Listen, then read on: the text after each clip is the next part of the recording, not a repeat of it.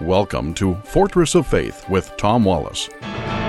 Strengthening the saints against Islam's assault on North America. Folks, today I want to share with you a message that I preached last night. I am in North Carolina. I'm going to be here for the duration of this virus. Uh, my traveling has been uh, has kind of caught me out here. We started a revival here, a drive in revival. Here in North Carolina, the governor has uh, permitted people to leave their homes for essential things and places of worship. I'm thankful that the governor in North Carolina understands that worship is an essential piece of business. Uh, it's, it's part of our life. We need it. And without it, we're in big, big trouble. But we're not allowed to meet in groups larger than 10. But if you stay in your car and come in with less than 10 people and park six feet apart, we're allowed to do church this way. And so we have set up a stage in a parking lot. We have um, we've had probably as many 80 different cars uh, come to this over the last few days, and we're going to continue doing this as long as the lockdown is going on. So we're doing this nightly. You can listen to these meetings online on my Facebook page. We do Facebook Live. So if you haven't found my page yet and become a friend, uh, do so. Uh, my name's Tom Wallace on Facebook, and you'll find me there. And you'll see our little thing about Fortress of Faith as well. Last night I preached the virtue of being contrite. I- I've been here for 10 years back in the country where I was born. I've come off the foreign mission field to call my nation back to repentance, to preach revival, to warn people of judgment that's coming. Now, God has in His bag many different calamities that He can bring upon mankind to bring us uh, back to Him. Pain is an element that God uses, and it comes in different forms. Sometimes it's an enemy, sometimes it's financial ruin, sometimes it's pestilence and disease, and and now we're facing this disease. I mean, it's wiped. It's it's, it's doing a terrible job on our economy. So many different things that uh, folks have. Uh, we, we've been a sinful nation, a wicked nation. We should have seen this coming. Now, you say, well, this isn't just happening to America, it's happening all over the world. Well, let's face it, this world, this globe does not fear God anymore. We're culpable of receiving his wrath for our sins all around the world. But here in America and Western society, like Canada and Europe, and all of us here in the West, we've known we've known better. We've had the truth, we've had the gospel, and we have shook our face, our fist in the face of God and said, "No, we don't want it anymore."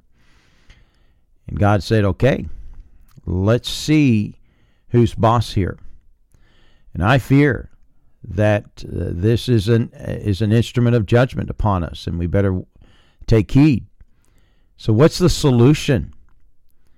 When a nation messes up, when people mess up and, and err and make wrong choices, how do we get back? Well, God has given us the recipe for revival. The recipe, the the roadmap to return, is found in in Second Chronicles chapter seven, verse fourteen. If my people, which are called by my name, shall humble themselves, pray, seek my face, turn from the wicked ways, then will I hear from heaven, will forgive their sin, and heal their land. That is the roadmap to revival. And there's a virtue that you and I, there's a there's an action, there's something that you and I need to begin to realize if we're going to see God's revival, we need to be people of contrition. We need to be contrite. Why? Let me read some Bible verses to you. Psalms 34:18 The Lord is nigh unto them that, uh, that are of a broken heart, and saveth such as be of a contrite spirit. If you have a heart of contrition, you are a candidate for God to save you and bless you and preserve you. Psalms 51 17. The sacrifices of God are a broken spirit, a broken and a contrite heart O God, thou wilt not despise. I mean, this is when when a person lays open and broken before God and said, "God, I, am a sinner. I've, I've I've I've been playing this game of Christianity, and I've been uh, fooling others and even myself uh, that I'm a a righteous person, a good person, and God, you know my heart. I'm baring it to you. I'm broken now. I'm contrite before you." That appeals to the heart of God. So, what does it mean to be contrite? Contrite defined means the state of feeling remorseful or penitent.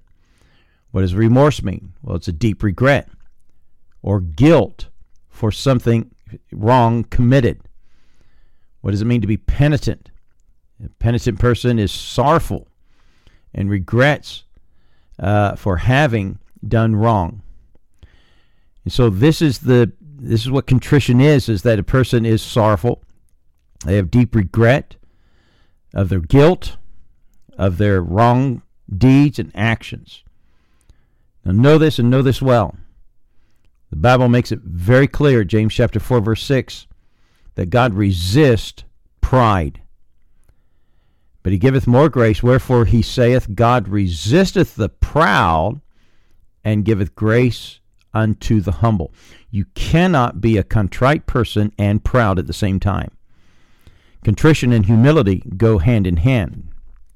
But uh, pride doesn't mix. It's oil and water. It's chalk and cheese. These things are incompatible. Now, the text that I preach from, and it's a great passage in, in Isaiah chapter 57. Let me give you some context. Isaiah is not only is he a prophet, he's also a priest. He lived during the reigns uh, four king uh, four, four kings in Judah: Uzziah, Jotham, uh, Ahaz, and Hezekiah. He's also a contemporary prophet with Amos and Hosea and Micah. He experienced, he saw the northern kingdom of Israel being taken captive by the Assyrians. They didn't listen to the preachers, to the prophets who warned them and told them to repent, and they didn't listen, and they were taken captive. And so now he remains in Judah and he's seeing sin and wickedness in his own nation, and he's compelling them to repent, or else the same will befall them. But in chapter 57, in his book of uh, uh, prophecy, in verse number one, uh, he sees that the people there, they could care less that the preachers of righteousness are gone. They don't care chapter uh, uh, verse 2 they're content to walk in their own self uprightness they got the you know uh, a feeling of of righteousness themselves. Every man does that which is right in their own eyes. When god's rule and order is out of the way then man makes up their own rules and order and they're happy and content to live that way. Verse number 3 god says you better listen up. I have something to tell you you children of sorcerers. Uh, verses 4 through 6, uh, God calls them mockers, and braggers, and killers of children. Is this not similar to what's going on in our world today? He tells them though that your future, you're you're gonna have you're gonna be in a grave under stones. Verses seven through ten, uh, he uh, accuses them of offering sacrifices, but on their own terms. Remember, that's what Cain did. He said, you know, okay, if I'm going to build an altar, if I'm going to make a sacrifice to God, I'm going to do it my way. I'm not going to do it uh, the, the way that mom and dad did it, the way God showed them. I'm not going to do the way that my brother's doing it by bringing a lamb. I'm going to I'm going to sacrifice to God my way. I'm here to tell you that never works with God. And uh, verse 11 through 14, God uh, tells them that your evil friends are going to abandon you in the time of your need. Remember the prodigal son?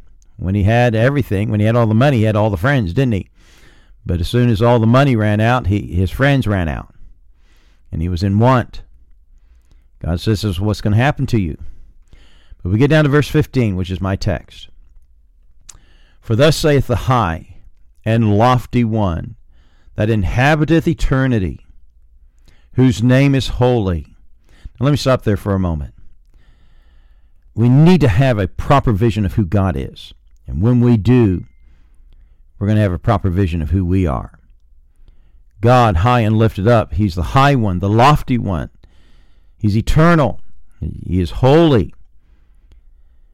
But he says here, I dwell in the high and holy place with him also that is of a contrite and humble spirit, to revive the spirit of the humble and to revive the heart of the contrite ones.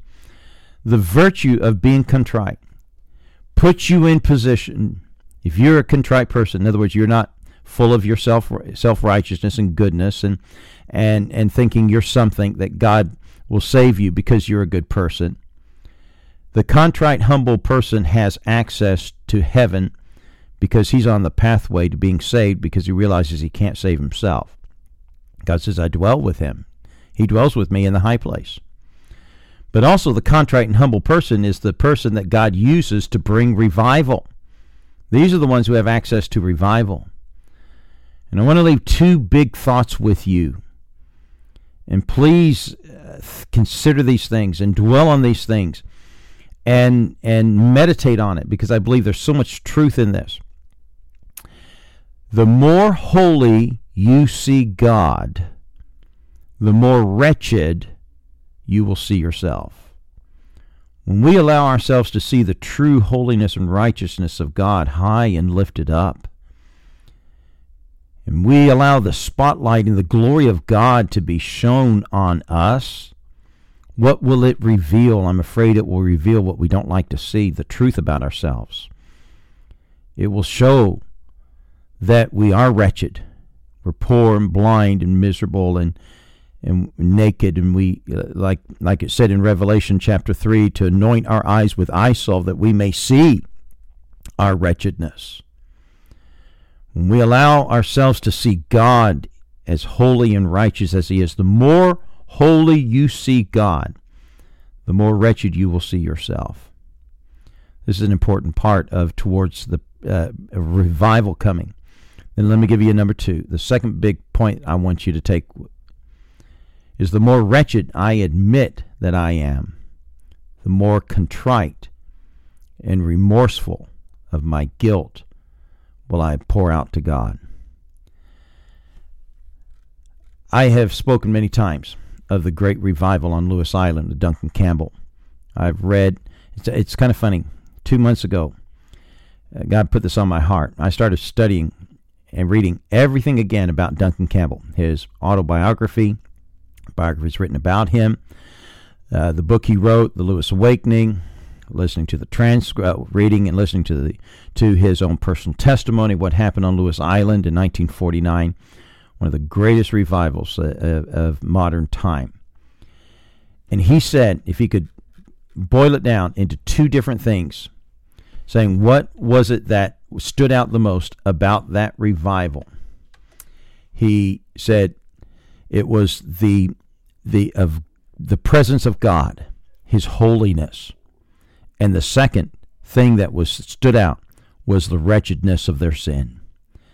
In the midst of, I mean, when you look back on all the events of the revival, a three year long revival, the two things that stood paramount about all of it was the holiness and the greatness of God and the wretchedness of their own sin.